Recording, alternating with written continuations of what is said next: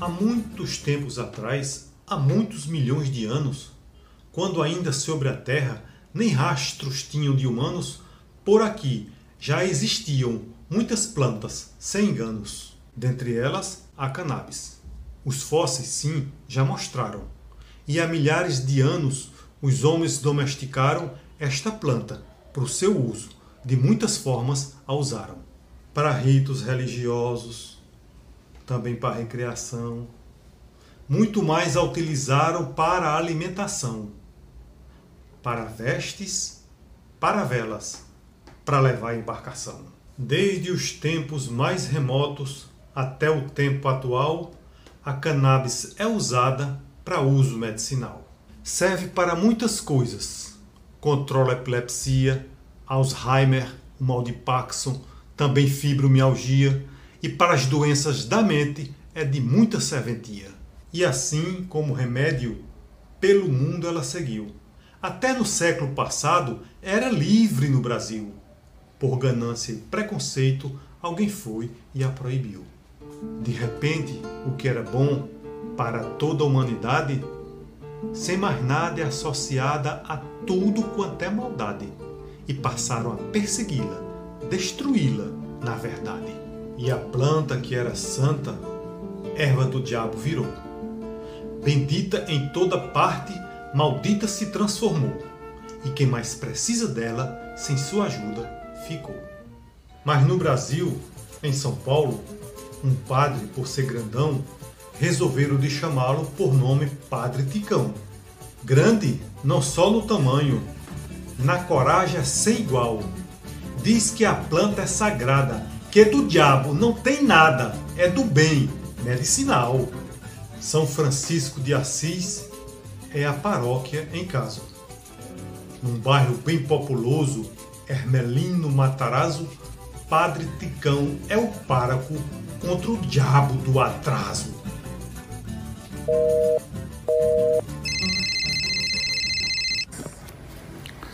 Eu estou há 42 anos aqui.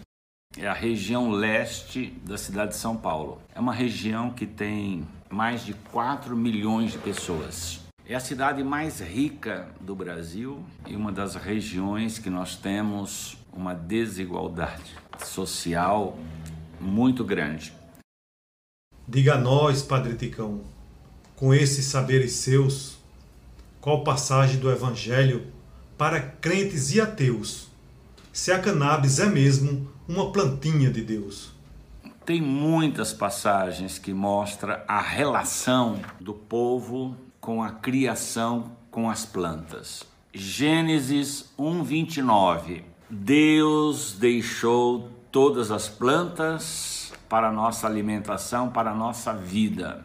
Esse é o motivo principal. A cannabis é uma planta de Deus. Agora, se ela foi misturada com as drogas por ignorância e até por crueldade do poder econômico, agora se a cannabis ela é desacreditada por lideranças religiosas sem conhecimento, sem informação, aí é outro problema. Preconceito, ignorância. Diga a nós, Padre Ticão, se já fala o Evangelho, nos dê mais esta lição. Por isso que o profeta Oséias, ele dizia 400 anos antes de Cristo, hein? Meu povo está morrendo por falta de conhecimento, por ignorância. Isto foi há muito tempo. Mas nos diga, nesta hora, como é que estão as coisas neste Brasil de agora?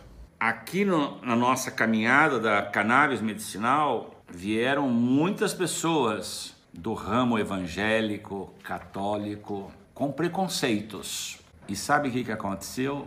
Começaram a usar na família. Tem até uma mãe, uma família de Mogi das Cruzes, as crianças com 5, 6 anos, ela disse no testemunho final dela, ela tinha todo um preconceito, mas ela disse: Nossa, depois que eu comecei a usar cannabis, eu posso dormir agora porque eu sei que as minhas crianças estão dormindo.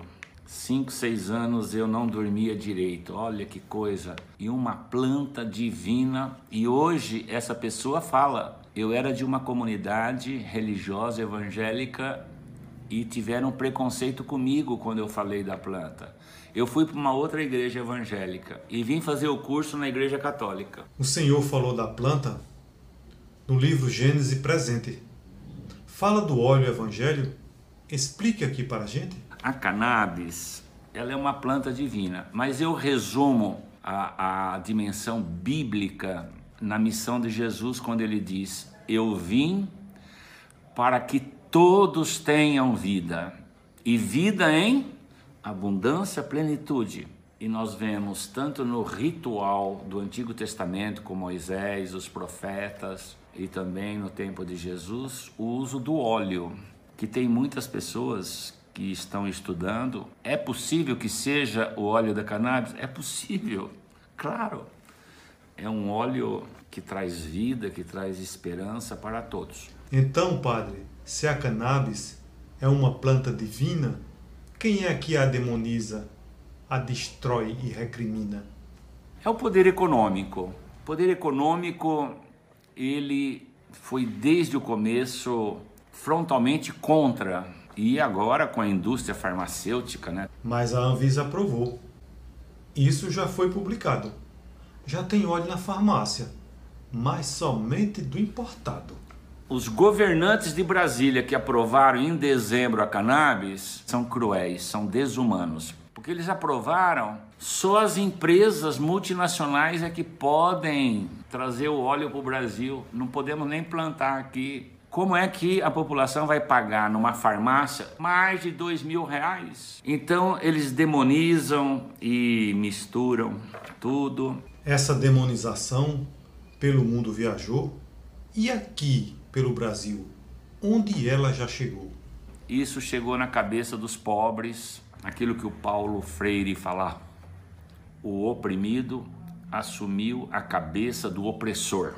Até hoje, gente sofrendo com dores e não quer tomar cannabis. Nós temos inúmeros ainda testemunhos assim. O óleo medicinal, o Senhor sempre o defende, mas tem ramo de cristão que o ataca e o ofende.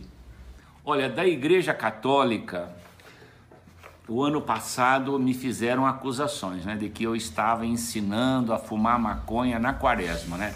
Mas sabe que essas pessoas da Igreja Católica que espalharam essa mentira, a Polícia Federal agora está atrás deles, dos fake news aí. Eles estavam ganhando muito dinheiro. Um deles era o maior mentiroso que atacou a paróquia São Francisco, me atacou pessoalmente. Da parte dos evangélicos, é a mesma situação. Dentre os ensinamentos que Jesus Cristo deixou, qual deles é o mais belo?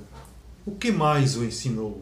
Eu acho a coisa mais bela que Jesus nos deixou na nossa mente, no nosso coração, um espírito crítico. Um espírito crítico cristão não pode ser mata-borrão, não pode ser esponja. Se você pegar uma esponja e colocar numa água azul, fica azul. Ele tem que pensar com a sua cabeça. Se Jesus Cristo voltasse a este tempo atual, acha que ele apoiaria a cannabis medicinal? O que, que vocês acham?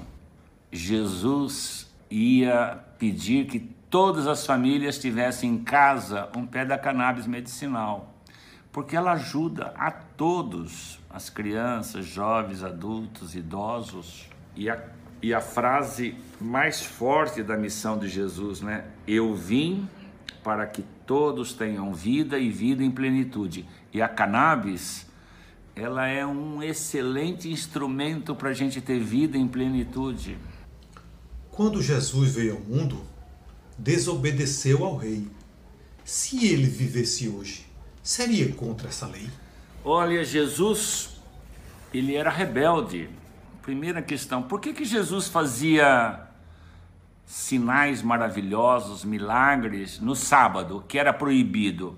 No sábado não podia fazer nada. Mas Jesus fazia justamente no sábado, que era uma lei cruel, desumana, injusta.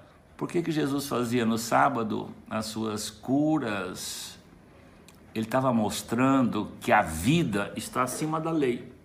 Jesus, ele curava no sábado. E ele vai dizer: o sábado foi feito para o homem e não o homem para o sábado. E para que Deus fez a cannabis? A cannabis foi feita para o povo e não o povo ficar sem a cannabis. Você lê o evangelho a partir da vida. Então eu quero dizer que a cannabis é uma santa erva, é criação de Deus, todos deveriam ter em casa algumas plantas: a cannabis, a moringa oleífera, a babosa, ora pronobis, todos os temperos maravilhosos você podia ter em casa.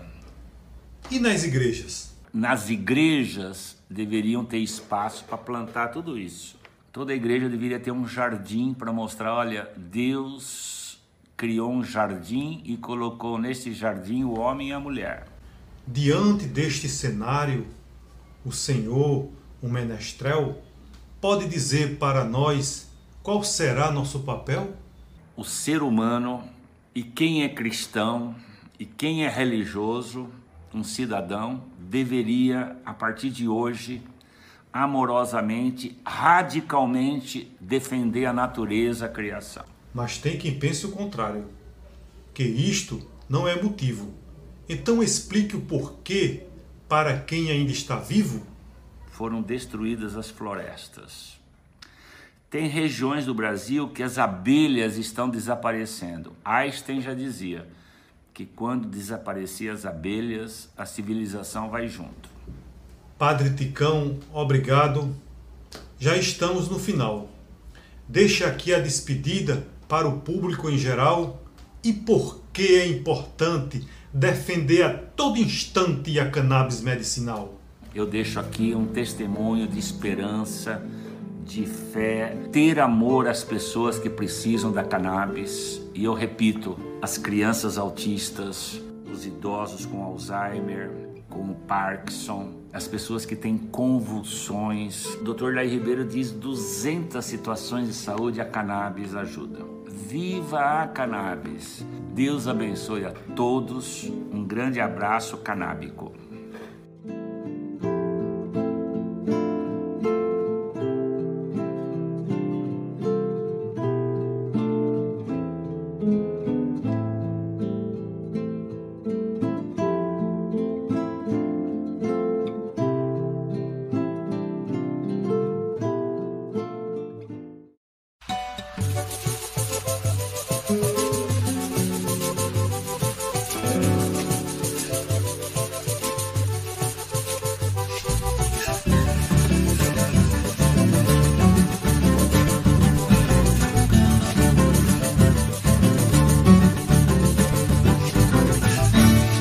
Necessito pra ser feliz. Passe diz no canto bonito, toca o seu apito, no catimbau, um berço ancestral, baú das memórias, um poço de histórias de sol e de sal.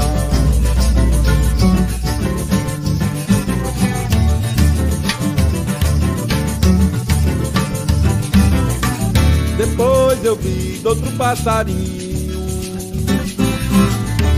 salta caminho com Cris que vi Pra não desistir da minha jornada Seguir a pegada no pé do toré Com força até o fim da estrada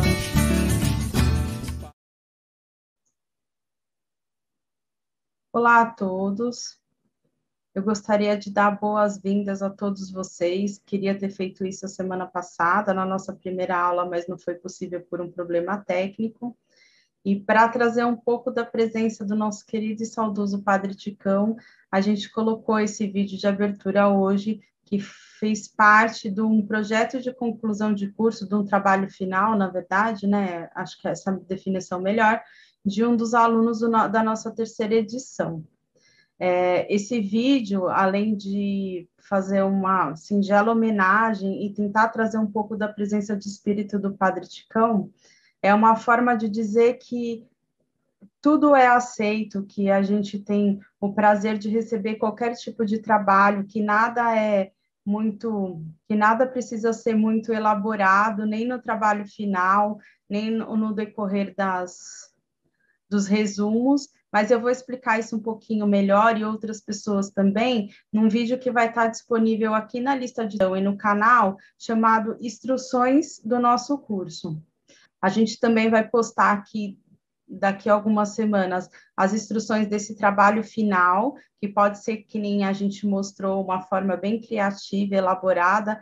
A, a nossa função não é um trabalho de pesquisa cheio de requinte, nem nada disso, né? Na verdade, a função do, desse trabalho final é o engajamento, é a gente demonstrar que todos nós é, estivemos engajados nesse projeto tão lindo que é o nosso curso sobre a cannabis medicinal. Hoje a gente vai receber para a nossa segunda aula a nossa querida Renata Monteiro, que esteve com a gente desde a do, da idealização desse projeto. É, a Renata virá algumas vezes no decorrer do curso. É, hoje ela vai falar um pouco da história e da religiosidade é, ligada à cannabis, e a gente também traz alguns depoimentos de algumas pessoas que tiveram a sua vida tocada e modificada e melhorada pelo uso da cannabis. Também queria lembrar a todos de verificar esse vídeo de instruções aqui no canal. Vai ter um pouco da apresentação do curso, algumas pessoas muito importantes nesse processo falando, e a gente vai explicar um pouquinho de como acessar, de quais com, como vai ser o nosso semestre, quais vão ser os nossos canais de comunicação. E fica também o meu convite para quem tiver interesse, aqui na descrição do vídeo, além da atividade referente a essa segunda aula, a gente está colocando um link para um grupo de Telegram. É um grupo fechado, que só os administradores que são as pessoas ligadas à coordenação, vão postar, mas é para a gente estreitar a nossa comunicação. Então, nele vai ser colocados informativos, as divulgações das aulas, das atividades. Uma boa aula a todos, fico muito feliz em tê-los aqui conosco e estou à disposição para quem precisar, é, pelo, meus, pelo WhatsApp e por outros canais também. Na medida do possível, a gente está tentando responder os e-mails, o volume é muito grande, é, nós chegamos a 19 mil inscritos ontem que encerraram as inscrições, e eu queria dizer que eu estou muito grata por tudo isso. Uma boa aula a todos. Olá a todos. Oi, Renata. Um prazer estar aqui. Eu fiz o terceiro curso do Padre Ticão, eu e minha mulher. Esse curso é incrível, me trouxe muitas e muitas informações, muitos e muitos depoimentos. E que eu posso dizer para vocês que eu tenho 64 anos, prestes a completar 65 Uso a cannabis desde os meus 14 anos. Já estou com 50 anos de usuário da cannabis. Uso diário, graças a Deus. E tenho essa planta como uma parceira, uma aliada e uma grande ajudante. Eu trabalho como ator, a planta me ajuda muito na criatividade, a criar meus papéis. Mas um aspecto muito bacana que eu descobri com a planta foi através do padrinho Sebastião Mota de Melo. Eu conheci o Santo Daime quando eu tinha 38 anos. E o padrinho Sebastião Mota de Melo falou de uma planta que tinha poder e um poder espiritual. E eu comecei, além de usar a cannabis para criatividade, para os meus papéis, além de usar a cannabis para o meu recreativo, em uma praia, com os amigos, no social, eu comecei a fazer uso dela a partir dos 38 anos para rezar. E para vocês terem uma ideia, hoje em dia não tem sentido para mim eu rezar um Pai Nosso, Nova Maria, sem ter ela do meu lado, sem ter ela na minha mente. Ela me ajuda muito a me conectar com o espiritual, me trouxe muita calma, muita paz. E esse Deus invisível, né? Que tanto se fala, desse poder invisível, apenas sensorial, ela me trouxe muito essa segurança, essa certeza da sua existência. Hoje em dia, usar a planta e rezar um Pai Nosso uma Ave Maria é muito bacana para mim, muito importante, muito bom para mim. A planta tem uma força feminina, né? Então, sempre que eu uso a planta, eu me sinto indo para o colo da minha mãe. Minha mãe. Minha mãe Santa Maria. E devo ao padrinho Sebastião esse grande achado, esse grande achado e essa, e essa grande planta de força e de poder, que é o poder rezar, poder entrar em contato com Deus, com o anjo da guarda e usar essa planta para isso. É isso que eu tenho para dizer para vocês, quer dizer, vocês que gostam da planta, que tem, usam a planta para o recreativo, para o medicinal, a planta também oferece uma excelente porta para o espiritual. Uma excelente porta para o espiritual, forte, palpável, se sente. Então, o que eu queria dizer para vocês, para Renata, sem querer ficar aqui me alongando, me alongando, objetivamente é use a planta e vá rezar. Mas reza concentradinho, você sozinho. Usa a planta e Pai, Filho, Espírito Santo também. Ave Maria, cheia de graça. Com ela na sua mente e vê o que vai acontecer. É isso, gente. Beijo. Olá, boa tarde. Aqui é a dona Cleusa.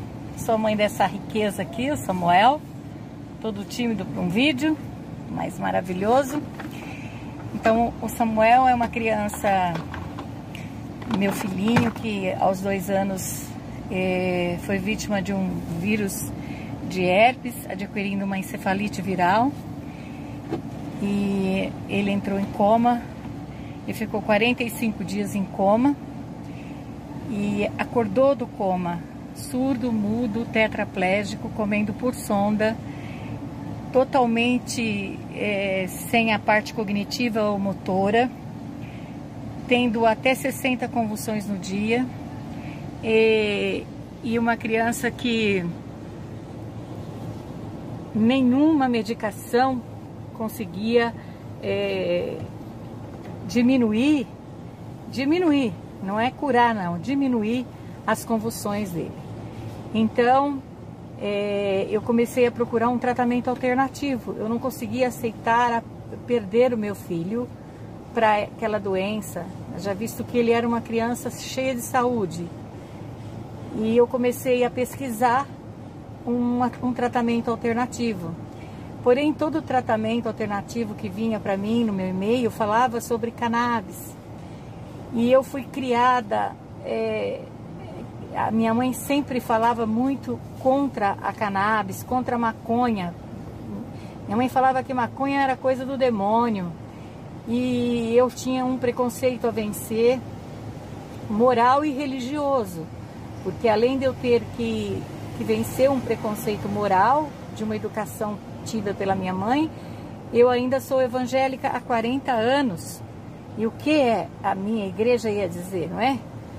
Mas por amor, e eu acho que o amor é o que cura, viu gente? O amor ele cura, porque o amor ele, ele nos leva a encontrar o caminho. E foi o amor que me fez encontrar a maconha e me ajudou a entender que ela é uma planta salvadora, milagrosa, misteriosa, mágica. É...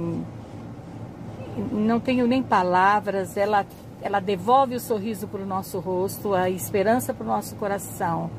Então, é, a cannabis devolveu para o Samuel a coordenação motora, ele passou a andar, ele passou, ele hoje é um nadador, ele nada como um peixe, ele é, teve as convulsões dele reduzidas assim a uma convulsão mensal, vez ou outra uma convulsão, porque as lesões dele são gravíssimas e os laudos do Samuel são laudos de uma criança que não sobreviveria ao, ao vírus da herpes, né? Então, ele é um milagre e, e a cannabis nos ajudou a alcançar esse milagre. E hoje eu estou aqui para dizer para vocês que a cannabis ela fez tanto bem na minha vida porque ela me fez um bem também de vencer o preconceito moral e religioso. porque a maconha não é um pecado, ela não é um pecado e ela também não é uma maldição, pelo contrário, ela é uma benção e, e ela nos livra do pecado, né? Porque pecado é você deixar uma criança morrer sem atendimento, é, sem um remédio que possa lhe trazer qualidade de vida, é, brincar com outras crianças, passear, é, se desenvolver como outras crianças e tal. Então eu tive o prazer, a sorte, Deus me escolheu e eu agradeço a Deus por isso, para conhecer a maconha e através deste conhecimento que eu, que eu tive, eu posso falar da maconha abertamente para outras mães, para outros, outros filhos que têm seus pais com Alzheimer ou com Parkinson, ou alguma pessoa que está com pensamento suicida, ou pessoas com, com dores e, e não, não descobrem um remédio para sua dor. A cannabis é o caminho, né? Ela é o caminho. E nós precisamos é, tirar toda a máscara que colocaram nessa planta tão abençoada e fazer chegar ao governo a, a necessidade de que se libere para nós o direito de ter uma planta no quintal que pode salvar a nossa família e o nosso filho. Um meu abraço. Meu nome é Cleusa Ladário, moro na cidade de Planura, aqui em Minas Gerais, e eu Agradeço imensamente essa oportunidade de poder estar falando com vocês. Um beijo para todo mundo. Um beijo do Samuca.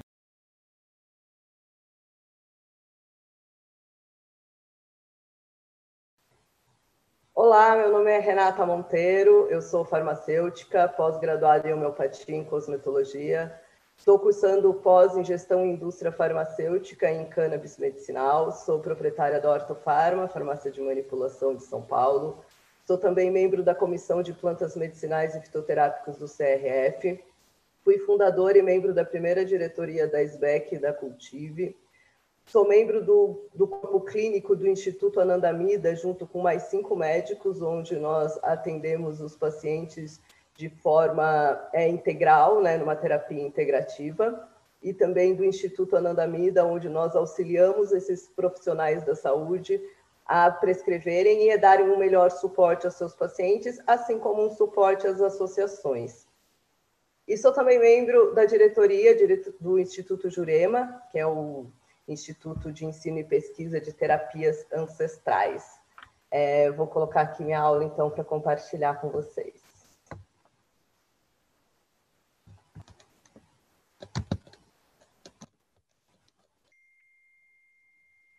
Bem, é o Instituto Jurema, então nós temos a honra de ter como patrono o professor Elisaldo Carlini, então ele é considerado o pai da cannabis aqui no Brasil, então gosto sempre de estar prestando aí essa homenagem para ele, né? Ele era um conhecedor não só da cannabis, mas também de vários fitoterápicos em geral. É, não posso começar também essa aula sem prestar minha homenagem ao Padre Ticão, né? Então foi ele que deu início a todo esse curso, né, junto com a Unifesp, em parceria inclusive com o professor Carlini. Então ele iniciou esses cursos dentro da Igreja Católica, né, e ele não finalizou só com isso. Ele no final do ano, em dezembro de 2020, ele fez a primeira missa da Erva Santa, onde ele falou da Santa Maria, cantou hinos de Santa Maria e trouxe depoimentos de paciente. Ele fez sua passagem agora no dia 1 de janeiro, mas fica aí essa homenagem a ele, e ele é o verdadeiro é, patrono desse curso todo, né? E queria já aproveitar e fazer o convite para todos, para a gente né, dar continuidade nessa grande história que o Padre Ticão nos deixou. Então, nós vamos estar fazendo no dia 23 de maio uma missa na Catedral de Ubatuba, então estão todos convidados onde vamos mais uma vez cantar hinos de Santa Maria e fazer trazer testemunhos do uso terapêutico da cannabis. E teremos também no dia 28 de maio um fórum também lá em Ubatuba falando a respeito do uso terapêutico. Meu primeiro contato com a cannabis foi ainda na faculdade, em 1998, e eu tive aula, inclusive, meu professor que me apresentou ela de uma forma como fitoterápico, como uma planta, pela primeira vez foi o Dirceu, ex-presidente da Anvisa, então foi ele meu professor de farmacobotânica, e foi ali que eu tive o primeiro contato da cannabis, vendo ela como uma planta. Porque geralmente a gente está acostumado a ver a cannabis como uma droga, então a gente vê, né, assim, tipo, como esse tijolo de, de maconha, a gente nem consegue relacionar muito bem com a cannabis. E nas aulas de toxicologia, depois com a professora Silvia, eu voltei a estudar, e aí, ao mesmo tempo, eu tive contato na, com a cannabis no uso religioso. Então, aí sim, eu comecei a me aprofundar cada vez mais nesse estudo, né? Isso foi no ano 2000. Então, eu comecei a estudar tanto o uso terapêutico quanto o uso religioso. E aí vem aquela grande questão, né? E aí, maconha não é mais droga, porque eu conheci ela como droga. E foi ali, no lugar onde eu conheci a cannabis, era um local onde ele fazia o uso de outras medicinas sagradas também, como a ayahuasca. E durante a semana, lá nesse, nesse, nessa casa, tinham várias pessoas que eram internadas, né, estavam lá por conta própria, não era uma clínica, mas as pessoas ficavam lá, geralmente para redução do álcool, crack, cocaína. E durante a semana elas consagravam, faziam uso sagrado da cannabis, então às seis horas da manhã, ao meio-dia e às seis horas da tarde, eles consagravam essa planta sagrada para ajudar na redução de danos. Então foi aí que eu vi que a cannabis não era uma porta de entrada, e sim uma porta de saída. Existem hoje em dia estudos até né, comprovando isso, que a cannabis é uma porta de saída e não uma porta de entrada. E foi a partir daí que eu comecei a estudar tanto o uso religioso, né, o uso espiritual, quanto o uso terapêutico da cannabis. Em 2001, eu tive a, a, a, honra de ter aula também com o professor Gokit, de farmacognosia, então a maioria, um dos grandes livros sobre farmacobotânica e farmacognosia é dele, né, do professor Gokit, e ali eu voltei novamente na faculdade a ter contato na faculdade, é, a ter contato com a cannabis, e em 2001 eu realmente comecei é, meus estudos mais aprofundados sobre o uso terapêutico da cannabis. É, em 2012, eu estive no CREMESP, onde teve uma aula sobre cannabis, cultura e saúde, né, com, com vários profissionais, onde ali eles já mostraram como já estava amplamente sendo utilizado em outros países. E o professor Zuardi foi a primeira vez que eu escutei a pronúncia sobre cannabis e não cannabis. E foi ele já apresentou falando que essa seria a pronúncia correta. Não foi a pronúncia qual eu adotei já de primeira, né? mas logo na sequência eu conheci o professor Elisaldo Carlini, o mestre na cannabis, o pai da cannabis aqui no Brasil, e reconhecido mundialmente com vários trabalhos. Né? Em 1980 ele já estava comprovando o uso é, da cannabis para epilepsia, estava nascendo, ele já estava comprovando isso, então assim, é um cientista assim bem antigo, né, bem estudado a respeito disso, e ele também adotava a pronúncia cannabis, e aí, né, eu fui ver, inclusive, com ele e verifiquei que na Academia Brasileira de Letras é a forma como está registrada é como cannabis. Existem outras formas, é, é, é aceita também a outra forma, né, principalmente pelo dicionário Holstein, porém, a, como é cadastrado na Academia Brasileira de Letras, é como cannabis, e essa pronúncia é adotada pelo professor Carlini, e essa também é a pronúncia a qual eu adoto. A cannabis é uma planta milenar, né, já há milhares de anos, então uma das primeiras plantas a serem domesticadas pelo homem. Então ela apareceu na em algum lugar da Ásia Central, né? Na verdade, alguns estudos dizem que ela já existia em várias partes do mundo, mas enfim, os homens encontraram ela no final da era glacial, há cerca de 12 mil anos atrás, por volta de 60 milhões de anos. Então, eles fizeram essa comparação relacionando com, uma, com a Moracea, né, uma família das amoreiras. Na China, inclusive, ela tinha muito, né, então ela era conhecida como a terra da moreira e do cânhamo, eles vieram tipo, junto nessa evolução, né, veio de uma evolução do Humulus lupulus a cannabis, né, existem esses fósseis datados de 38 milhões de anos que comprovam, né, então, essas folhas semelhantes à da cannabis. Então, como eu disse, né, ela veio de uma evolução da diferenciação do seu parente mais próximo, o Humulus lupulus, o qual é feito a cerveja. E essa planta ela veio sendo domesticada pelo homem. Então, uma das primeiras plantas a serem usadas pelo homem, tanto no contexto do uso terapêutico quanto no contexto do uso religioso. E da mesma forma que o homem veio evoluindo, a cannabis também veio evoluindo. Então, eles viram que essa planta era uma planta sagrada, uma planta que tinha ampla indicação, não só terapêutica, mas com a fibra, na recuperação de solo, né? E eles começaram a cultivar essa planta. E essa planta passou a ser cultivada e domesticada pelo homem. Então, conforme ele foi evoluindo, essa planta também foi evoluindo, porque inclusive ele também foi fazendo essas cruzas, né? O professor Siddhartha, ele compara inclusive com o cachorro, né? Ele deve ter falado isso já na primeira aula. E essa planta, como eu disse, ela era utilizada pelos nossos ancestrais, tanto no contexto do uso terapêutico quanto no contexto do uso espiritual, porque é, corpo e espírito é algo que tem que estar em plena harmonia, era assim que os nossos ancestrais já tratavam isso. E aí a gente vai falar, então, abrindo a aula um pouquinho sobre o uso religioso e espiritual da maconha na antiguidade. E não podemos começar falando de religião sem antes né, lembrar novamente do Padre Ticão, que esse curso iniciou dentro de uma igreja, né? Inclusive foi a coisa mais fantástica da minha vida quando a primeira vez no primeiro curso, né, que eu tive o prazer de poder também ajudar na organização, de poder dar aula dentro da igreja. Então era fantástico aquilo a gente poder estar tá falando de maconha dentro da igreja e depois estar tá falando de maconha dentro da igreja mesmo durante uma missa, né? Então assim, a gente fazer essa ligação, né? Então entre o uso terapêutico e a espiritualidade. Então, o Padre Chicão foi uma pessoa que teve muito essa sacada para poder trazer novamente esse elo entre a ciência e a espiritualidade, né? Então, já que vamos estar falando de né, religião, então essa homenagem novamente ao Padre Ticão, não estamos fisicamente na igreja, mas não estaríamos lá dentro da igreja fazendo esse curso. E vamos falar então um pouquinho de religião. O que é religião? Né? Religião quer dizer religar, então a gente poder fazer essa religação aos nossos povos ancestrais, aos saberes né, ancestrais, né? da onde vem todo o início. Então a gente poder é, dentro da voltar né, aos nossos ancestrais, a gente fazer essa religação. Então a gente podendo voltar, vamos voltar ao início de tudo, né? Então na Bíblia, Gênesis já diz a primeira frase que diz: Disse Deus: Eis que lhes dou todas as plantas que nascem em toda a terra e produzem sementes, e todas as árvores que dão frutos com sementes. Elas servirão de alimento para vocês. Então já é algo, né, deixado por Deus. Inclusive, então nós temos várias passagens na Bíblia Sagrada que contam, né, que falam sobre essa planta sagrada.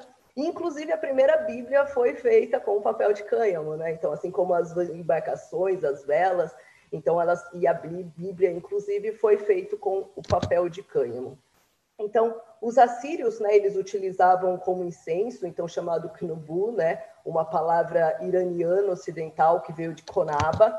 Então, ela tem várias pronúncias de acordo com a região, né, de acordo com a região, então é falado de uma forma diferente. Então, em grego é cannabis, né, e hebraico é canabosen. E é a forma que se encontra escrito nas Bíblias, e foi isso que aconteceu devido a essa nomenclatura que teve traduções erradas feitas na Bíblia, e ela foi traduzida, em vez de, de cannabis, foi traduzida como o canebocempo, como cana, né, cana aromática, é cama, câmalo, né? Então, e aí então a gente encontra essas passagens na Bíblia, né? Então, no Êxodo, no Êxodo nós encontramos já, né, então, é, o Senhor dizendo para Moisés fazer um óleo sagrado, onde ele juntava ali várias especiarias, e entre essas especiarias estavam a cannabis. E com esse óleo sagrado era para ser untado às pessoas e ele para separar o que era sagrado do que era laico. E, inclusive, em uma das, das frases, né, é, ele pede para ungir né, as pessoas, e ele fala: Este é o meu óleo sagrado para as gerações vindouras. Então, esse era o óleo sagrado que ele ia deixar para as próximas gerações que estavam vindo. Né? Então, ele pedia para as pessoas fazerem essa unção né, para separar o que era sagrado do que era laico, inclusive os mobiliários. Né? Então, tudo se untava com esse óleo sagrado. E em 1980, então, na Universidade de Jerusalém, então foi constatado que essa tradução estava feita errada, né? Então, que seria não o cálamo, né, o cana, seria sim a cannabis, né, a tradução correta dessa planta. Depois, é, também comprovou essa pesquisa, né, comprovando que realmente existia essa falha na tradução, e é, a tradução real seria é, a cannabis. Existe também no Velho Testamento, então nos Cânticos dos Cânticos, então tem várias menções, inclusive de Salomão, né, falando a respeito novamente desse óleo sagrado. Esse óleo sagrado ele era comparado com os maiores aromas, com as melhores especiarias, né? Então aqui nessa passagem ele está falando da esposa dele, então falando quanto era, ela era linda, então enquanto ela era valorosa, né? E aí ele fazia exatamente essa comparação com a cannabis. Então aí também em homenagem, né, às mulheres, o mês das mulheres, então a cannabis, uma planta aí feminina também. E aqui já se fazia essa menção da comparação, né, com essas especiarias as mais finas possíveis, então constando aqui também na Bíblia. No Novo Testamento, então aqui também, né, no Velho, desculpa, no Velho Testamento, então aqui outras mensagens a respeito do uso é, religioso já, né, o uso sagrado e essas comparações com coisas sagradas e inclusive os povos, né? Então assim é como a gente pode ver então assim várias menções. Existem várias outras menções também falando desse óleo sagrado na Bíblia Sagrada. Então já existiam esses registros, né, da Bíblia e não foi só ali na Bíblia, né? Então essa tradição, tradição começou no início dos tempos e ela veio seguindo depois disso também. Então, existem também tradições xamanistas que utilizavam essa planta, então, para encontrar Deus sem um vale de lágrimas, porque as, tradi as, as tradições religiosas, né, não orientais, elas pregam o, o que para encontrar Deus tem que ser com pecado, com penitência, mortificação da carne, então tem que ser no sofrimento, tem que ser um caminho sofrido. E com a vinda né, dessa planta sagrada, então os xamãs eles acreditam que não, né? Então eles, eles permitiam que o participante, que aquele buscador da divindade, ele tivesse um caminho alegre. Então era um guia para o céu através da felicidade. Os primeiros registros, então, datam 2700, né, onde eles encontraram, inclusive, há pouco tempo, numa tumba da China, então, é, é, restos de cannabis ali, né, então, registrando que ali existiam, eles já utilizavam cerca de 2.700, tanto para usos medicinais ou fins divinatórios. A primeira religião existente, então, o hinduísmo, então, já desde o hinduísmo, então, essa planta já vem sendo é, trazida, né? Então, assim, já desde o início dos tempos, então, existe um livro sagrado que é o Atharva Veda, onde tem as cinco plantas sagradas. E uma dessas plantas sagradas é a cannabis. Então, é ela que vem fazer essa ligação entre o céu e a terra, né? Então, é essa religação. Então, a comunicação, a forma de se comunicar seria através dessa planta sagrada. É, então, ela, ela vinha trazer a felicidade, a alegria, a libertação das pessoas, né? Vinha acabar com aquele medo que as pessoas sentem da vida. Existe até uma tradução no hinduísmo, então, quando as mulheres, elas...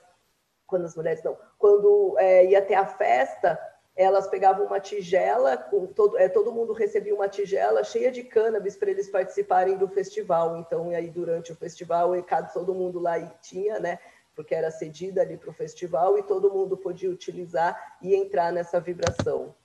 Utilizada também no shintoísmo, então ela também é para trazer assim espantar os maus espíritos, né, para trazer proteção para a vida das pessoas. As noivas inclusive faziam o seu véu, elas faziam com cannabis para trazer a mostrar a pureza que era aquela cerimônia. Utilizado também no taoísmo, né, que, é, que vem trazer aquele equilíbrio entre o masculino e o feminino, o yin e o yang. Então também utilizavam para atingir a, a, imortalidade, usavam inclusive contra substâncias como o ginseng para tipo é, aumentar a adivinhação, né? Eles terem mais premonições.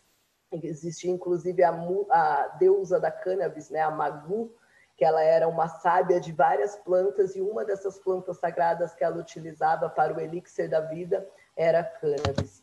Utilizada também no budismo, conta a história que Buda utilizava uma semente nos últimos seis meses antes de atingir a evolução dele ele se alimentou simplesmente de uma única semente de cannabis, a qual realmente ela é uma fonte enorme de proteína, de nutrientes, de ômega 3, 6, 9, enfim, realmente ele, isso realmente é possível, né, por, por ela ser uma fonte assim tão grande de, de proteína, e também utilizavam para melhorar as meditações, né, então para fazer uma melhor conexão com o espiritual, eles consagravam a cannabis utilizada também no Rastafari, então uma religião de origem africana que se desenvolveu na Jamaica. Então, eles utilizavam também para dar mais prazer, bem-estar, aumentar a consciência, eliminar as energias negativas, né, para poder resolver melhor as questões do dia a dia. Então, e para compreender melhor a vida, né, a profundeza do que era viver. E para quem não sabe, como fonte de curiosidade, Rastafari quer dizer é, é, Tafari Makanoen era o príncipe, né? e ele que se tornou imperador da Etiópia. Então ele era o Halai Selassie. Halai Selassie passou a ser o nome dele quando ele foi é, quando ele virou o imperador. Mas quando ele era príncipe, o nome dele era Tafari Makonnen. E Ras quer dizer príncipe. Então ele era o príncipe Tafari. Então daí que veio o nome Ras Tafari. Temos também a Santa Maria, né? Então a Santa Maria ela vem aparecer um pouco mais para frente, por volta da década de 70, de 80. Então foi um hippie que apresentou para um grande sábio da floresta, conhecedor de muitas medicinas sagradas. E esse, e esse sábio, quando esse hippie apresentou essa planta para ele, ele falou que ele já tinha sonhado, que já tinha aparecido um anjo com galho, com galho verde em sua mão e esse anjo veio e fez uma profecia, né? E ele disse que essa planta curava e alimentava o amor no nosso coração, que o seu perfume nos acalenta e nos confortava em nossa missão. E quem soubesse dar a consagração tinha uma mãe que nos ensina. Então, que, é, com, é, que com essa planta também se cura e traria mais luz para o nosso caminho. Então, assim, só que era preciso todo mundo ter união e mais respeito a Santa Maria para a gente poder né, ter toda essa força sagrada dessa planta sagrada. E esse aqui era o hippie, o qual apresentou essa planta sagrada para esse grande sábio da floresta. E ele deixou uma frase que é muito legal, que eu vou ler aqui para vocês, que diz: Vamos cantar e louvar a Deus por este mundo e por esta vida, porque o brilho do amor universal reflete em nós. Vamos incensar com o perfume da fumaça, o trono de Deus está em nosso ser. Viva Santa Maria que brotou da terra para nos confortar e ensinar a ser irmãos, congregados no propósito da harmonia e prosperidade. Que todos saibam consagrar esta força, ela será um atalho precioso em nossa jornada rumo ao divino. E aí, uma outra frase desse grande sábio da floresta que diz: Dizem que esta planta leva o homem a ser bandido, que a pessoa deixa de ter o raciocínio. Mentira, enganação. A mim e aos companheiros que, ando com, que andam comigo só trouxe luz e amor. Serve para tudo, é um remédio muito bom. Bom para olhar a natureza com outros olhos, os olhos do mundo espiritual. Então ele veio e trouxe todo esse saber, né? E ao mesmo tempo que ele recebeu a história da Santa Maria, para a gente ver como ela é sagrada, em outras regiões, sem ele ter nem conhecimento, porque ele nem ler sabia, existia também a Maria Rosa. Então, também na América, né, nas tribos mexicanas Teperrua, então eles também utilizavam e também fazendo menção a Nossa Senhora, essa força feminina, essa força sagrada, chamada como Maria Rosa. E existia também a Rosa Maria, então pelos otimis orientais de, de Hidalgo e os também pelos tepecanos, que também utilizavam chamando ela de Rosa Maria e também a Santa Rosa, né, pelos otimis de fidalgos. Então, lá antigamente eles utilizavam a datura, mas eles falavam que era muito forte, anuviavam a consciência, e de, de pouco tempo para cá, eles passaram a utilizar a cannabis no lugar, chamando ela de Santa Rosa. Então, em vários outros lugares, isso já existe, né? Existem algumas regiões ali do Golfo, da terra de Otomim, de Hidalgo, que ainda fazem essas tradições né, é, sagradas do uso da cannabis. E também né, existe a primeira igreja da maconha, então, é nos Estados Unidos, fundada por Bill Levin. Então, ele fez essa igreja, né, ele chama a planta mais saudável que existe no planeta. E os preceitos básicos dessa religião é amor, compaixão e ajuda ao próximo. Existe, inclusive, ele fez os doze mandamentos, né? É, não seja um idiota, trate todos iguais e com amor. O dia começa sempre com um sorriso quando você levantar-os e isso primeiro. Ajude os outros sempre que puder, não por dinheiro, mas porque é necessário. Trate seu corpo como um templo, não o envenene com comidas ruins ou refrigerantes. Não não tire vantagens das pessoas, não machuque ninguém intencionalmente. Nunca comece uma briga, sempre termine-as cultive comida, crie animais, traga a natureza para a sua rotina. Não seja um trollador na internet, respeite as pessoas sem xingamentos e não seja agressivo com elas. Gaste 10 minutos do seu dia apenas contemplando a vida em um lugar silencioso. Quando você vir um ato de bullying, impeça de todas as formas que puder, proteja aqueles que não podem se proteger. Ria frequentemente, compartilhe humor, divirta-te na vida, seja positivo. Cannabis, a planta que cura, é o nosso sacramento. Ela nos aproxima um dos outros, é a nossa fonte de saúde, nosso amor, a cura para as doenças e para a depressão. Nós a abraçamos com o nosso coração e espírito, individualmente como um grupo.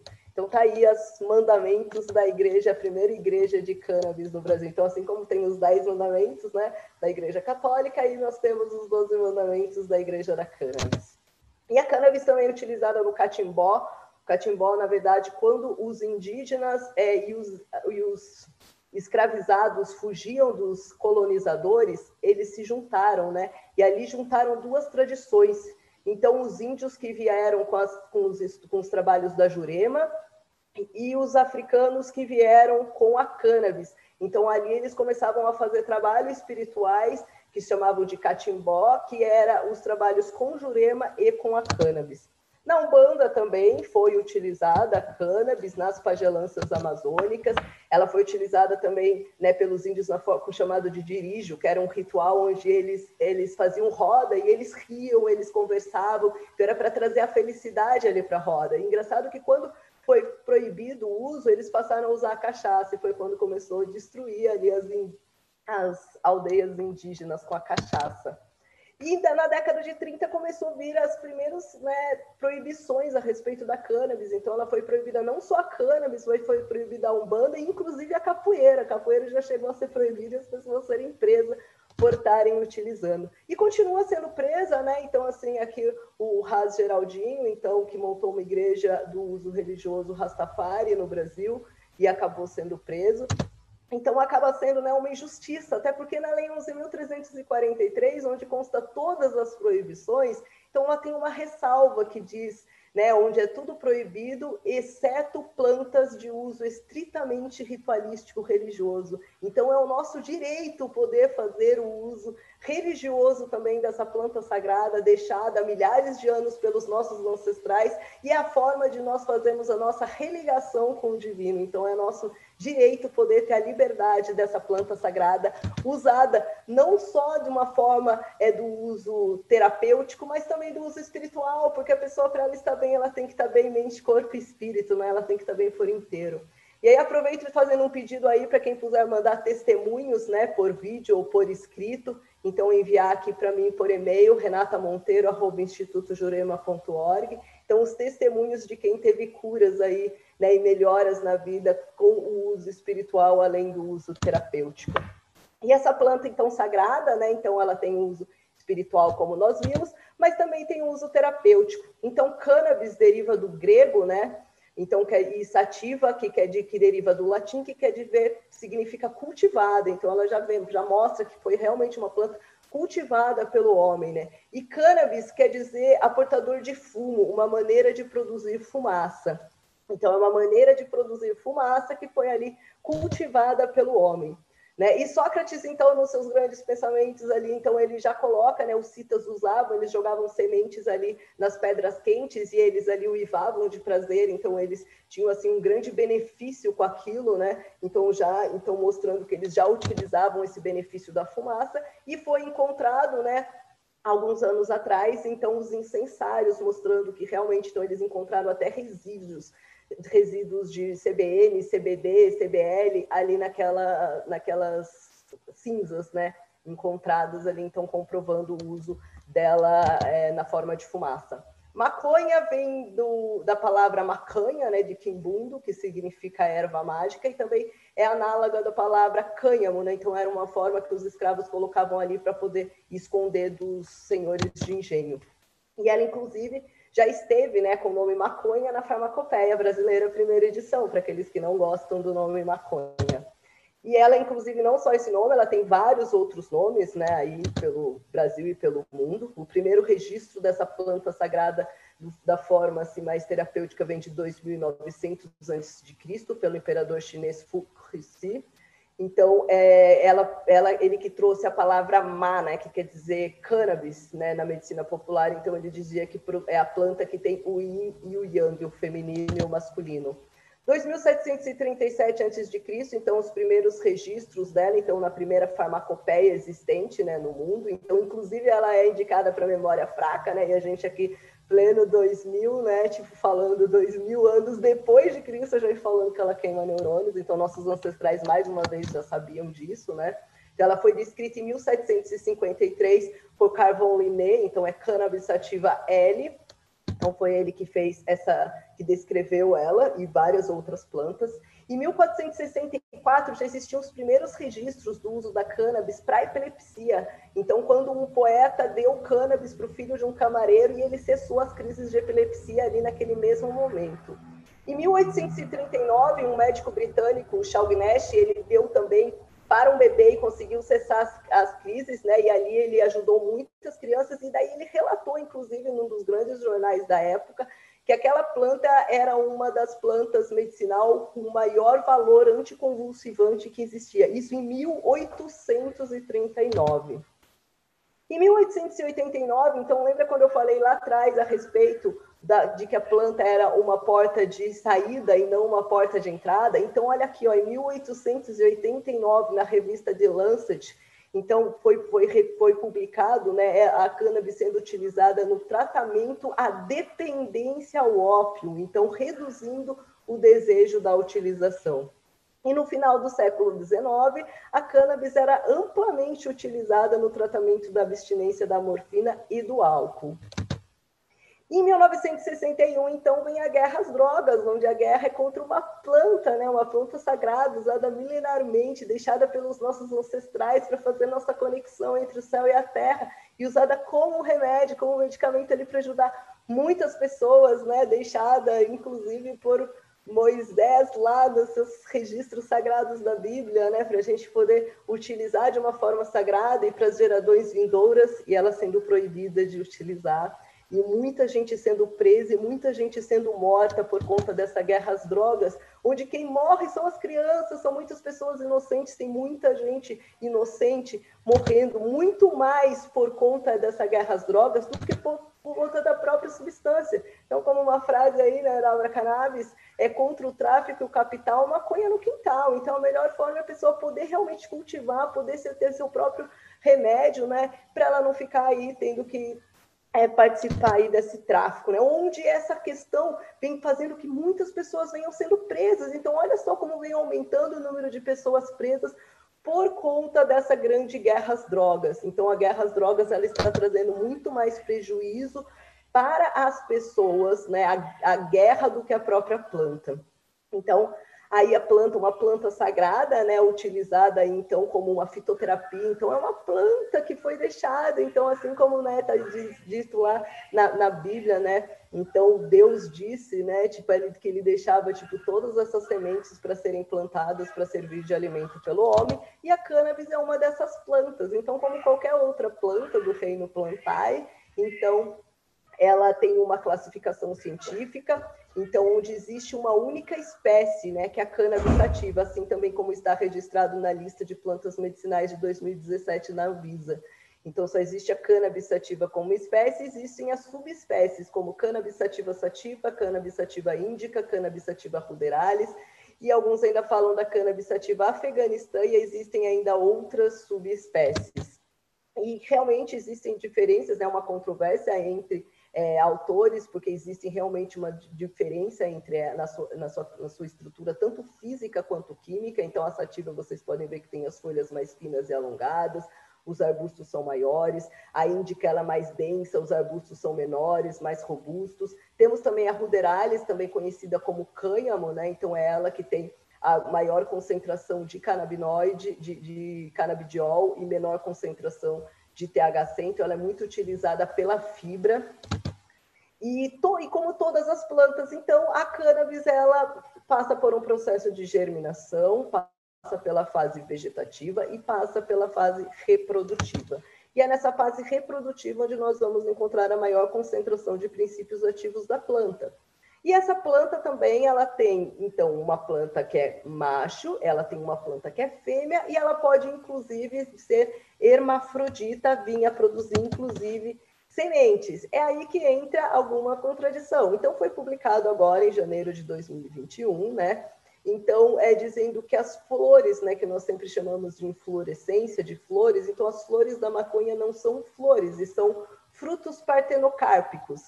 Então, partindo do princípio, né, que os frutos desenvolvem-se sem que as flores tenham sido polinizadas e elas também e sem, e sem a produção de semente, então elas auto se fecundam. E as flores, é, para ser consideradas flores, elas também não podem produzir sementes. E essas pseudoflores produzem sementes, né? Então, é aquelas chamadas, né, esses frutos partenocárpicos, são aquelas chamadas sinsemila, que são aquelas que têm maior concentração de canabinoides e que não produzem as sementes. Então, aqui para a gente ver, então, o que é uma inflorescência, né? Então, são as flores, então nós já vemos que ela não tem pétalas nem sépalas, né, para ser umas flores. E aqui alguns tipos de inflorescências. E aqui nós temos os frutos partenocárpicos ou inflorescências partenocárpica. Então, é que são grupos de frutos provenientes de uma inflorescência agrupada e que teve a designação de uma inflorescência. Então, ela veio de uma inflorescência e ela se tornou uma infrutescência. Então, aqui a gente tem até aquelas, aquela imagem do abacaxi, né? Então, ele é também um fruto partenocárpico. Assim como Húmulos, lúpulos também, né? Então a gente pode ver aqui nós temos a inflorescência masculina, nós temos a inflorescência feminina, nós temos quando ela começa também a formar a infrutescência, nós temos a infrutescência madura. Então ela também sai de uma inflorescência e passa para uma infrutescência, assim como a cannabis, né? Então a cannabis, então ela é uma, então nós encontramos a maior concentração de princípios ativos, né, que estão nos tricomas, nos frutopartenocárpicos. Né? Então, aqui, para vocês poderem ver um pouquinho melhor, então, na última imagem, na bolinha ali de baixo, nós temos as flores macho. Então, aí nós vemos que o quê? As plantas macho, elas sim possuem flores. Então, a gente pode ver que, que a estrutura das flores da planta macho são semelhantes à estrutura das flores da, da, das inflorescências. Né? Então, a planta macho possui a inflorescência e a planta fêmea, ela produz a infrutescência, que ela vai produzir um fruto. Quem sabe, né, não é aquele fruto proibido, onde é falado, né, tipo, que é o fruto proibido que vem trazer a nossa consciência, quem sabe não é esse o fruto, né? Vai saber. Então, aqui, então, é, a, a, o húmulus lúpulus também é considerado uma, é um fruto partenocárpico, né? E vocês podem ver aqui, então, como eles têm uma semelhança, e são os primos mais próximos o primo mais próximo da cannabis é o Humulus lupulus. Então, é nesse fruto partenocárpico onde nós encontramos a maior concentração de princípios ativos, que está contido nos tricomas, que são essa glândula secretora que fica na camada cuticular. Então, é nessa glândula secretora onde estão a maior concentração de princípios ativos. E essas glândulas, elas ficam aonde? Elas ficam nesses frutos partenocárpicos e nas folhas superiores que ficam próximas a ele. Então, é ali onde a gente encontra a maior concentração desses princípios ativos. Na raiz, no caule, nas folhas, nós encontramos baixíssimas concentrações, praticamente insignificantes em algumas regiões dos tricomas, que é onde encontramos os princípios ativos. E dentro desses tricomas, nós não temos só os canabinoides, nós temos vários outros compostos e que esses compostos todos ali presentes, eles agem em efeito comitivo, então eles vão interagindo entre si, potencializando assim a sua ação e inibindo alguns efeitos colaterais. Isso é uma característica não só da cannabis, e sim dos fitoterápicos em geral. Então, isso acontece dentro de toda a fitoterapia. Quando a gente, quando encontra, é, quando a gente tem a planta toda, a gente consegue ter uma resposta terapêutica melhor do que quando nós utilizamos somente um composto isolado daquela planta. E não só os canabinoides fazem parte desse efeito comitiva, efeito em, torre, chamado, né? Então, os terpenos, os flavonoides, eles também fazem parte desse efeito comitiva. Então, e os terpenos, além deles fazerem parte desse efeito cometido, eles acabam sendo muitíssimo importantes, porque eles vão modular a ação dos canabinoides. Então, eles que vão regular o efeito psicoativo, né? Então, eles vão fazer a interação entre os canabinoides. Então, é fundamental a importância dos terpenos na planta. Além deles mesmo já têm as suas próprias características terapêuticas, como bactericida, anti-inflamatório, sedativa, e serem os responsáveis pelo sabor e pelo aroma da planta.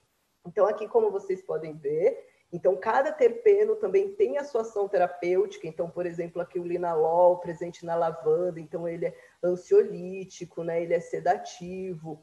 Então, cada um aqui tem uma ação terapêutica e ele também faz parte dessa interação junto com os canabinoides. E aqui para vocês verem esses terpenos, eles não são só presentes na cannabis, eles são presentes também em outras, em outras, em outros produtos, né? Em outras frutas, em outras plantas. Então, o, e é o mesmo terpeno. Então, o, terpeno dessas plantas, eles vão ativar o nosso sistema endocannabinoide, né? Então, assim, por isso até que tem uma historinha, né? Eu gosto sempre de falar de quando falava-se lá atrás, ah, quando você fuma um e come manga, fica mais chapado. Realmente tem um fundo científico nisso? Até tem por quê? Porque a manga, ela tem o mirceno, que é um terpeno também presente na cannabis. Encontramos, inclusive, na White Widow. Então, quando a gente chupa a manga, a gente faz o quê? A gente ativa o nosso próprio sistema endocannabinoide, que nós vamos falar um pouquinho ali para frente. Então, realmente tem um sentido aí nessa frase que se falava. E os flavonoides também têm uma ampla importância, além deles darem toda a cor, né, para principalmente ali para aquela planta, ele também tem uma ampla propriedade terapêutica. Inclusive, na década de 80, foi feito pela equipe da doutora Barrett, então eles isolaram a canaflavin A e a B e eles viram que ela era 30 vezes mais eficaz do que a aspirina. Então, olha só, a gente tem um produto 30 vezes mais eficaz do que a aspirina e sem os efeitos colaterais da aspirina. E por quê? E aí a pessoa né, vem e pergunta assim, então vocês podem ver assim que a cannabis não é só THC, não é só CBD, então ela é riquíssima em compostos, né? São cerca de 1.500 compostos que interagem entre si, né? Então, assim, a pessoa pergunta, ah, mas, por exemplo, eu tenho epilepsia, o que, que eu preciso utilizar? É CBD, é THC? Na verdade, você precisa da planta toda, porque vai precisar, lógico, né? A grande maioria das vezes são, são, é, é, são quimiotipos ricos em CBD, mas também vai precisar de um THCA, vai precisar de um CBN, vai precisar de um THCV, vai precisar de outros canabinoides, né? A pessoa, por exemplo, quando tem câncer também precisa dos canabinoides ácidos, precisa de uma ampla número de canabinoides. Por isso que geralmente elas têm uma melhor resposta terapêutica quando utiliza a planta toda, que ela vai ter mais canabinoides ali presente para melhorar aquela ação. E o que, que são esses canabinoides ácidos, né? Os canabinoides ácidos são quando uma planta não passou pelo processo de descarboxilação, que é o processo de aquecimento. Então, quando a planta ela está in natura, então nós temos os canabinoides na forma ácida, que também tem ampla ação terapêutica cada um deles. Quando ele passa pelo processo de aquecimento, que é o processo de descarboxilação, é aí que nós encontramos os canabinoides na forma ativa, como o delta-9-THC, como o CBD, entre outros canabinoides. E quando a planta passa pelo processo de envelhecimento, que é aquele processo que a gente chama de cura, ela produz ainda outros canabinoides, como por exemplo CBN. E olha só o efeito comitiva. Quando nós temos CBN, nós ativamos e nós potencializamos a ação do THC. Por isso que quando deixa no processo de cura, a planta às vezes ela está mais forte em THC do que quando se acaba de colher. E todos os canabinoides, né, a grande maioria deles, né, é, vários canabinoides, eles vêm do, da degradação do CBGA. Então, é a partir dele que se forma o THCA e o CBDA, os quais, depois do processo de descarboxilação, vão produzir os canabinoides na forma ativa. E aí nós temos então o THC, né, o delta 9 THC, que é a forma ativa dele, que é o grande vilão, né, onde todo mundo fala: "Ai, meu Deus, tem THC". Não, gente, ele não é um grande vilão, ele é um grande super-herói, assim como o THC, e ele pode ajudar em muitos diagnósticos, em muitas doenças, porque ele tem uma potente, ele é um potente bactericida, anti-inflamatório, analgésico, corticoide, ele é duas vezes mais potente do que a hidrocortisona, sem ter os efeitos colaterais da hidrocortisona. Imunorregulador, neuroprotetor, regeneração cerebral, aumenta a proliferação de neurônios no hipocampo, aumentando a memória. Então, aquilo que estava descrito lá na farmacopeia, primeira, na, na, na primeira farmacopeia, né, no, de Cheng Nash, então, que dizia que era utilizado para memória fraca, então ele vem a ser comprovado que, na verdade, não queima neurônios. Ele vai proteger os neurônios e, além de proteger, ele ainda vai promover a neurogênese. Então, por isso que ele é muito utilizado para doenças neurodegenerativas, porque além dele proteger aqueles neurônios já existentes, eles fazem novas conexões. Então, as pessoas voltam a ter ganhos, inclusive aqueles ganhos os quais elas já perderam, e protege de ter mais perdas, né? Então, por isso que o THC ele é amplamente utilizado em várias doenças, como nós podemos ver aqui. E o CBD, né, grande utilizado. Muita gente fala, ah, você está tomando o quê? Ah, eu tomo CBD. Na verdade, não. Na verdade, a grande maioria toma extrato de cannabis rico em CBD, que é um dos canabinoides presentes. A grande história, o que, que é? A cannabis é um fitoterápico, uma planta, e planta não pode ter patente. Então, o que, que a indústria farmacêutica faz, como já vem fazendo há milhares de anos, com toda a nossa floresta, né? Eles vão lá, pegam da natureza uma planta, que eles veem através dos saberes tradicionais que aquilo lá funciona, vão lá em laboratório, isolam aquele componente ativo ou sintetizam, né, que é fazer uma molécula igual, e nos vendem caríssimo, através de uma patente, onde eles patentiam e durante anos só eles podem vender aquilo. E é a mesma coisa a qual eles querem fazer com a cannabis. Então, eles querem isolar o CBD, dizer que o CBD é o grande maestro da história ali, né? É ele que comanda tudo. E nos vender de uma forma mais cara, ele isolado, sendo que nós já sabemos que tem uma melhor resposta terapêutica quando se utiliza a planta toda. E aqui, então, uma ampla indicação do CBD, né? Não é que ele seja melhor do que os outros, ele apenas tem mais estudo do que os outros canabinoides. Então, aqui também o CBD usado, inclusive, para redução de ansiedade e do vício. Então, mais uma vez, aqui comprovando ele como uma porta de saída e não como uma porta de entrada. Aqui, sobre o efeito comitiva, né? Então, ele, quando é utilizado junto com o THC, então ele torna-se um antioxidante muito mais potente que a vitamina C e do que a vitamina E. E ele é utilizado para várias questões, né? Inclusive como neuroprotetor. E como eu disse, não é só THC, não é só CBD, então nós temos uma ampla variedade de compostos, então são cerca de 1.500 compostos, aproximadamente 177 canabinoides diferentes, e isso vem evoluindo, então aqui nessa outra apresentação aqui de 2018 dizia, falava assim 144, agora já se fala em 177. Então isso conforme vem estudando a planta, a gente vem descobrindo cada vez mais compostos. E esses 177 canabinoides, eles são agrupados em 11 famílias. E dentro disso, né, existe ainda os, os quimiotipos, né, ou quimiovários, né, chemovar diferentes. Existem cerca de 3.500 variedades aí de cannabis. Então, também aqui mais uma publicação que saiu em janeiro de 2019, né? Então dizendo que na verdade sempre nós chamamos de cepas e na verdade não são cepas, né? Porque não é bactéria, vírus nem fungos, é uma planta e do, no reino plantae nós é, chamamos essa divisão das subespécies, né? Essa cruza entre subespécies que tornam a planta híbrida híbrida como chemovar, né? Variedade química ou quimiovários, quimiotipo. Então, essa é a pronúncia mais adequada para se falar a respeito dessas variedades. E é por conta dessa riqueza toda, dessa planta tão completa, com tantos compostos, onde cada composto tem uma ação terapêutica e a interação terapêutica entre eles potencializa a ação ainda mais, que nós podemos dizer que ele é indicado para inúmeras doenças, né? Então, assim, para muita coisa, ele vai falar, poxa, mas ele serve para tudo? Às vezes até meus filhos falam, né? Tem uma farmácia e eles falam, pô, mas agora tudo é com a cannabis, né? Por que não usa outra coisa? Porque ela vai ajudar muita coisa com baixíssimo efeito colateral e realmente ela acaba servindo praticamente assim para tudo, né? Para muita coisa, porque além dela ser riquíssima em compostos, nós ainda temos dentro do nosso organismo o nosso sistema endocannabinoide, onde vocês vão ter uma aula aí, né, um pouquinho mais aprofundada com o professor Paulo, mas nós temos, assim como nós temos o sistema é, esquelético, respiratório, muscular, circulatório, digestivo, nervoso, nós temos o sistema endocannabinoide no nosso organismo.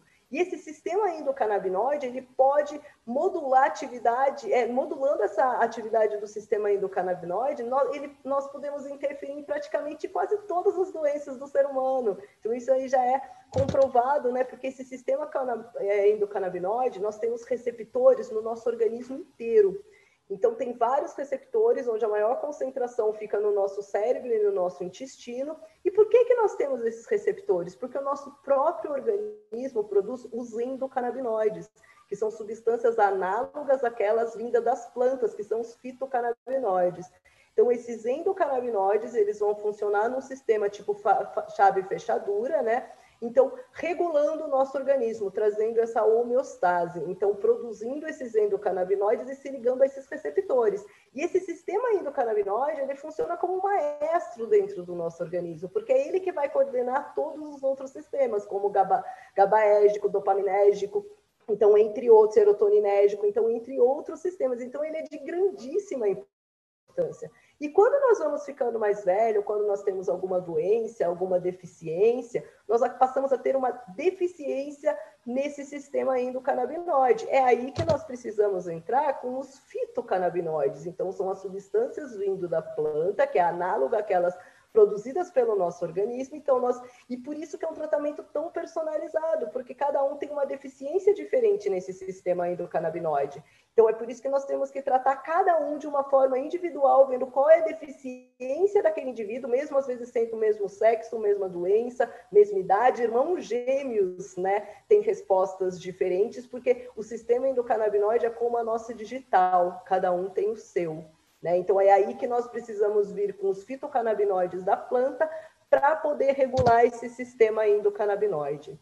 E as plantas já eram utilizadas, né, então, milenarmente, então Hipócrates, inclusive, né, que é o pai da medicina aí, então ele diz, né, que toda a cura do homem vem através da natureza, né, que o alimento seja sua cura, né, é, que seu remédio seja o seu alimento e que seu alimento seja o seu remédio, né? Então é através aí dessa planta, né, que pode ser utilizada inclusive como é, suplemento alimentar, que na verdade lá fora os medicamentos são registrados, esses, esses produtos são registrados como suplemento alimentar.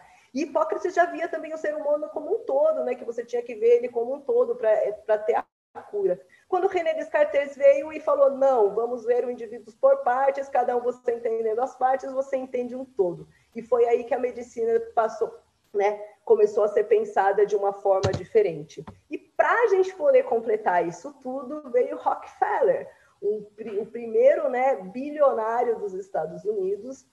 Então, ele já tinha assim grande dinheiro, né, grande poder, e quem tem muito dinheiro e muito poder, cada vez quer mais. Então, ele veio e, enquanto toda, é quase da metade das, das, das faculdades né, de medicina, então, enquanto quase metade das faculdades de medicina, as terapias utilizadas pelos médicos eram terapias holísticas, né? E ele queria mudar aquilo porque ele queria dominar aquela parte médica também, além do petróleo, ele queria a parte da saúde, ele queria tudo, né? E aí ele fez né, uma estratégia clássica né, que chamava solução de reação ao problema. Então ele criou um problema para depois ele trazer a solução e ele ganhar com essa solução. Então ele foi lá, bolou junto com seu amigo Andrew, né? Então eles bolaram um plano, então eles foram lá, né? Pegaram uma pessoa da é, Carnegie, né? Fundação. Então Abraham Flexner, né? Foi lá e fez um relatório sobre como que eram as medicinas nas universidades ali, né? Pelo mundo. E aí ele trouxe um relatório, e baseado nesse relatório, onde eles ridicularizaram as medicinas tradicionais, né? Então os médicos ali passaram a ser ridicularizados, né, pelo tratamento com homeopatia, com as plantas naturais, e alguns passaram até a ser presos. E a partir dali eles mudaram a técnica das, das universidades. Então, eles passaram a deixar aquelas terapias holísticas, que eles diziam que não tinham muito sentido, né, que eram meio sem saber, e passaram a utilizar aquelas que eram é, produtos isolados, digamos assim. Né? Então, aí, para ajudar essa transição, o que, que ele fez? Ele foi lá e doou 100 milhões para as universidades, universidades e para os hospitais, né? para eles mudarem a técnica, né? Então, todas as universidades ali, elas passaram a ser simplificadas e homogeneizadas. Então, todo mundo estudava a mesma terapia, usava o mesmo tratamento, fazia a mesma coisa, tudo isso baseado em drogas patenteadas, né? Então, aí o que, que eles fizeram? Aí ele ainda foi lá, deu mais dinheiro para os, para os cientistas estudarem as plantas, mas estudarem o quê? O princípio ativo da planta. Então, foi ali que começou. Então, peraí, vamos pegar o saber dessa planta, vamos copiar ele, vamos vender caríssimo para a gente poder lucrar. Então, foi assim que começou, né? É, então, foi assim que Rockefeller fundou a medicina moderna e matou as curas naturais. E aí, então, fica a gente nesse dilema desses dois caminhos, né? Então, assim, as grandes indústrias, né, onde a gente tem um produto mais caro, um produto industrializado, um produto ali isolado ou sintético, ou a planta, onde a gente tem as propriedades dela, de um efeito comitivo, onde a gente tem melhor resposta terapêutica, onde a gente tem preços mais baixos, né? E a gente está voltando aí à nossa ancestralidade, resgatando os nossos saberes ancestrais e voltando para uma medicina natural e tradicional. Inclusive, já existem né, estudos, foi feita uma meta-análise aqui pelo Pamplona, onde ele comparou os extratos isolados, né, de canabinoides isolados, com a planta toda, e ele verificou, comprovando que realmente existe uma resposta terapêutica melhor quando se utiliza uma planta toda, e além de precisar de doses mais baixas do que quando comparada a um extrato isolado. Então, aqui cientificamente já temos comprovado qual é a melhor saída, né? Estamos aí lutando, né, por essa regulamentação aí no Brasil. Então, para que a gente possa fazer uma regulamentação é, importante, né, que, que acolha a todos, que não seja uma regulamentação que atenda apenas às indústrias né, farmacêuticas, ao grande monopólio, como já vem acontecendo aí há milhares de anos. Né? Então, aqui a gente visita com a, com a Marta Suplicy, com a Mara Gabri, Gabrilli, é, em audiências públicas né, em Aracaju, na OAB, no Senado, em Brasília, aqui uma reunião com os ex-presidentes da Anvisa, é, organizada junto com o professor Elisaldo Carlini. E aí a gente teve uma regulamentação? Teve, mas a gente teve uma regulamentação para produtos derivados da cannabis, né?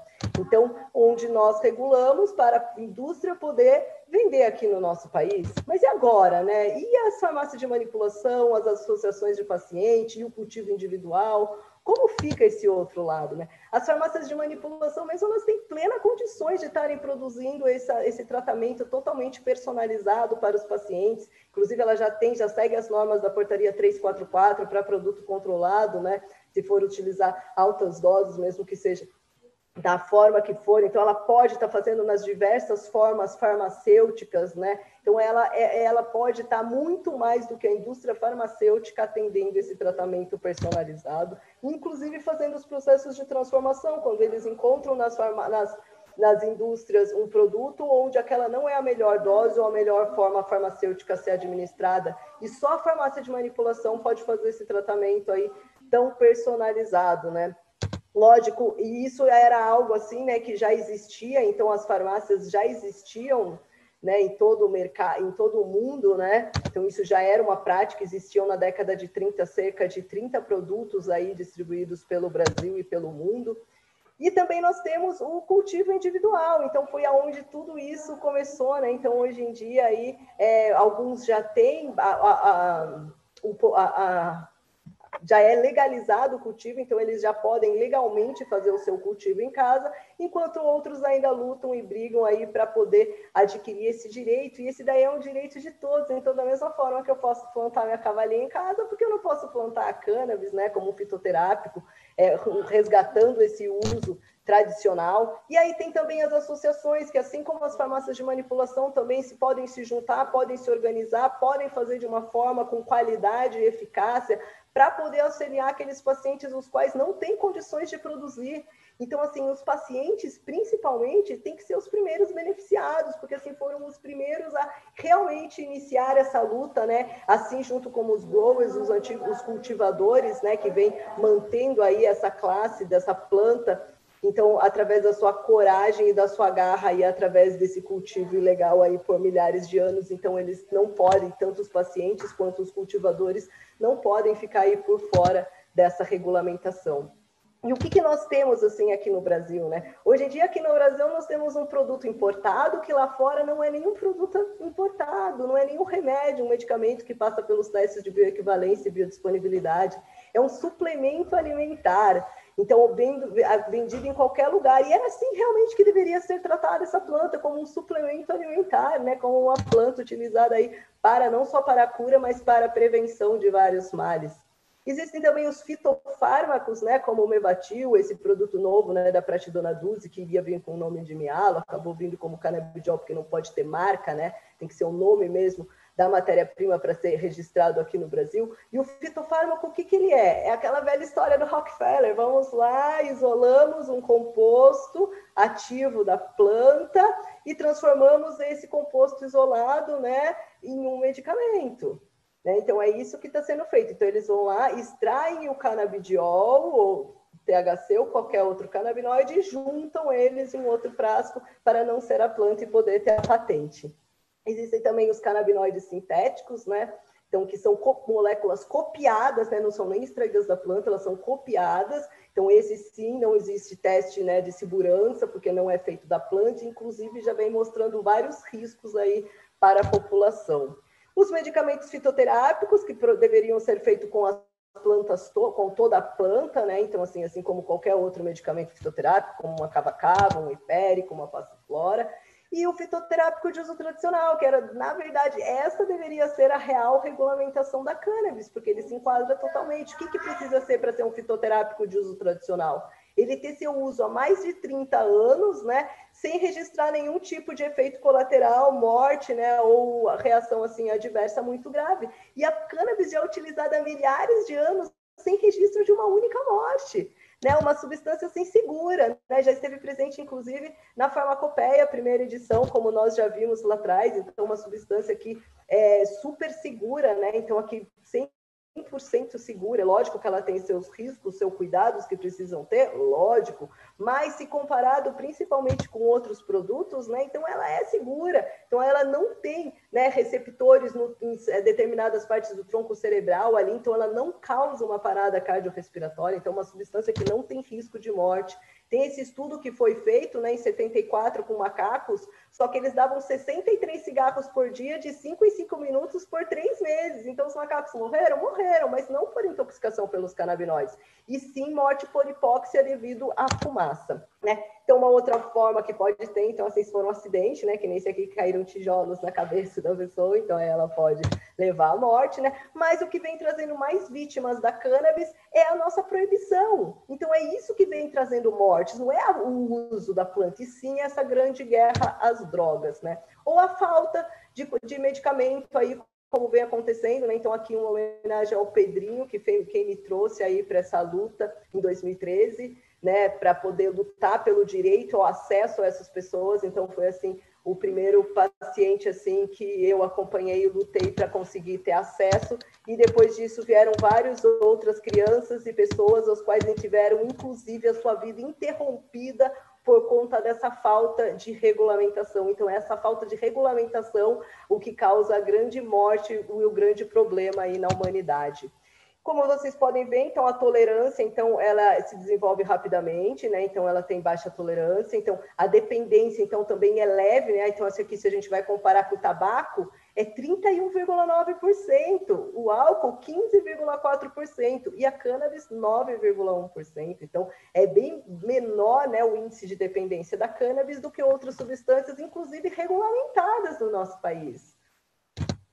E a contraindicação, né? Então, se a pessoa for alérgica, né, ou sensível a algum canabinoide, ou, ou da mesma planta, da, da, mesma família da Cannabaceae, como um dos lúpulos, né? Então, pode ter aí essa alergia ou cautela na administração, no caso de psicose, transtorno bipolar, síndrome do pânico, fobia, paranoia, alteração hepática ou renal, na adolescência e na esquizofrenia. Não quer dizer que não pode ser utilizado, mas tem que ter uma cautela, né, um acompanhamento aí na hora da administração, utilizar um quimiotipo né, mais indicado. Inclusive, já existem estudos sendo feitos na USP de Ribeirão Preto para o tratamento da esquizofrenia com a cannabis com variedades ricas em CBD.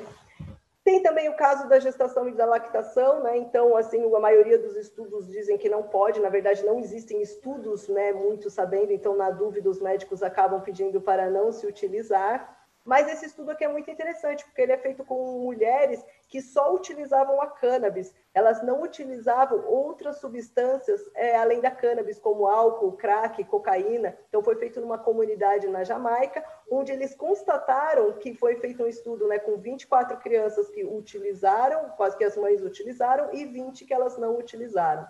E as crianças, então, né, tiveram assim uma ótima resposta, então não obteve a complicação esperada como má formação e baixo peso. Pelo contrário, elas se mostraram muito mais saudáveis e melhor. Se socializavam e faziam contato com os olhos mais rapidamente, além de se interessarem mais facilmente pelas coisas.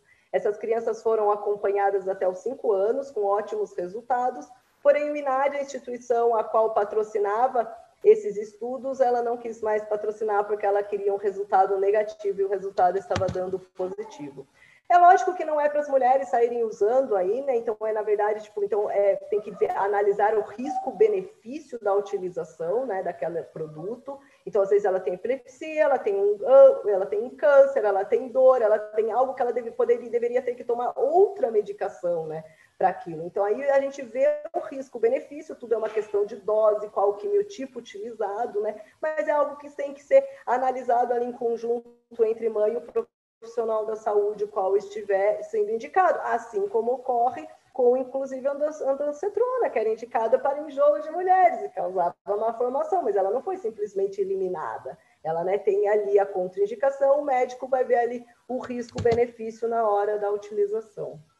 E na gestação e lactação, então ela tem uma, ali, então ela vai aliviar a dor e ajudar durante a gestação, ela alivia a dor e relaxa musculatura, ela alivia na hora do parto, ela é utilizada para estresse, ela relaxa e deixa a grávida descansada, ela é utilizada para depressão e para o aumento do apetite. Inclusive aqui, acabei esquecendo de falar, em 1993 eles acharam uma gestante ali, né, com os vestígios carbonizados é, e de, de, maconha ali junto com uma adolescente.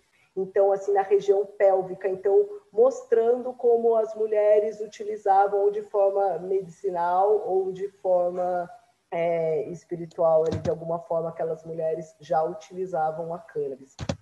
Então, né, em homenagem aí ao mês das mulheres, né, então a cannabis e o feminino, então a cannabis ela é muito importante para as mulheres, porque as mulheres, além delas terem todos aqueles receptores como os homens, ela também tem ampla concentração de, de receptores, então canabinoides no útero, nas trompas de falópio, no ovário, na val, na vagina e na vulva. Então, nós temos, assim, muitos receptores. Então, além de ser uma planta aí totalmente feminina, ela vai ajudar em vários aspectos aí do feminino, como cólica menstrual, TPM, antioxidante, endometriose, gestação, aumento da produção do leite. Inclusive, se comer semente, mulheres que estão produzindo leite, aumenta a produção. Inclusive, no leite materno tem os endocannabinoides, né? E também é utilizado na formação do embrião.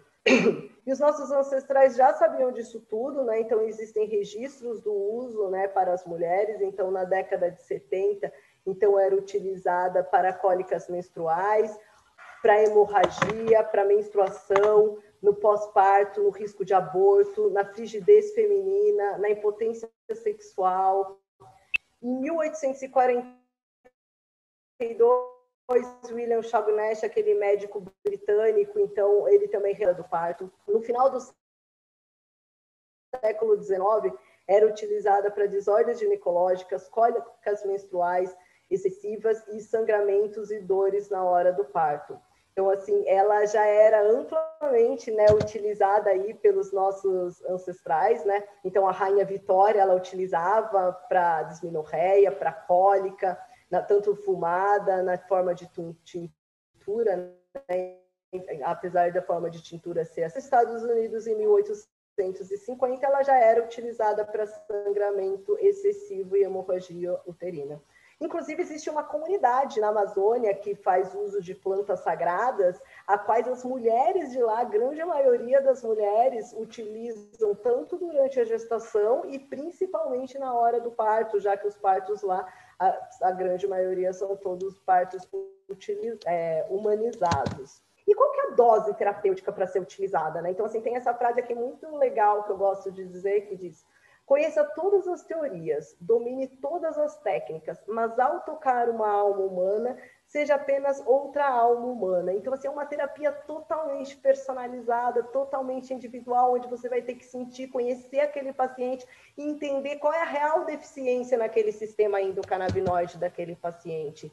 E aí tem essa curva né, de um invertido, então, quando a gente vai começando com doses mais altas, a gente vai aumentando numa forma de titulação até a gente conseguir chegar na dose ideal, onde a dose ideal é o quê? Aquela onde a gente encontra a resposta terapêutica e não encontra o efeito colateral. E quando nós iniciamos com doses mais altas, nós corremos o risco de ter passado essa dose ideal daquele paciente, porque cada paciente tem uma dose ideal, porque cada paciente tem uma deficiência diferente naquele sistema endocannabinoide. Então, é por isso que é, é, é, necessário, é fundamental um tratamento personalizado e não é só dar a cannabis, né? A gente precisa melhorar intestino, porque intestino é onde a gente tem uma grande concentração de, de receptores né, canabinoides, então precisamos melhorar sono, então precisamos melhorar a qualidade da vida, a alimentação, enfim, nós precisamos de um tratamento 100% personalizado com esse paciente para que a gente possa ter uma resposta terapêutica importante. Existem também formas farmacêuticas, todas as formas farmacêuticas, assim como qualquer outro fitoterápico, né, qualquer outro produto aí que pode ser manipulado.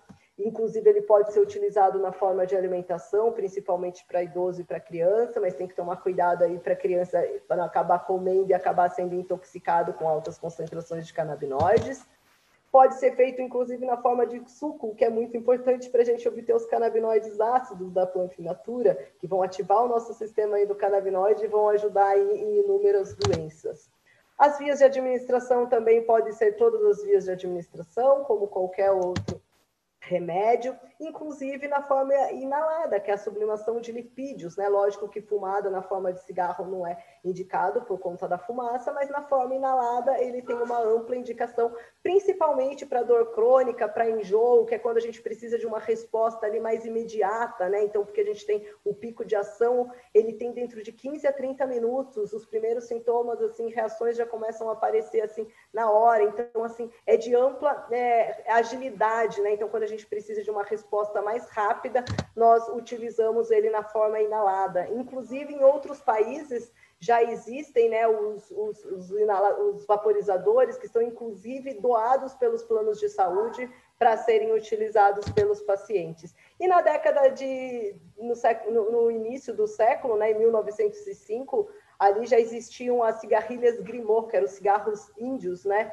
que eram utilizados na forma de cigarro mesmo, inclusive os médicos indicavam para os, os pais fazerem tipo cabaninha assim nas vias respiratórias para soltar fumaça para as crianças, para que elas pudessem expectorar catarro quando elas estavam com o catarro cheio.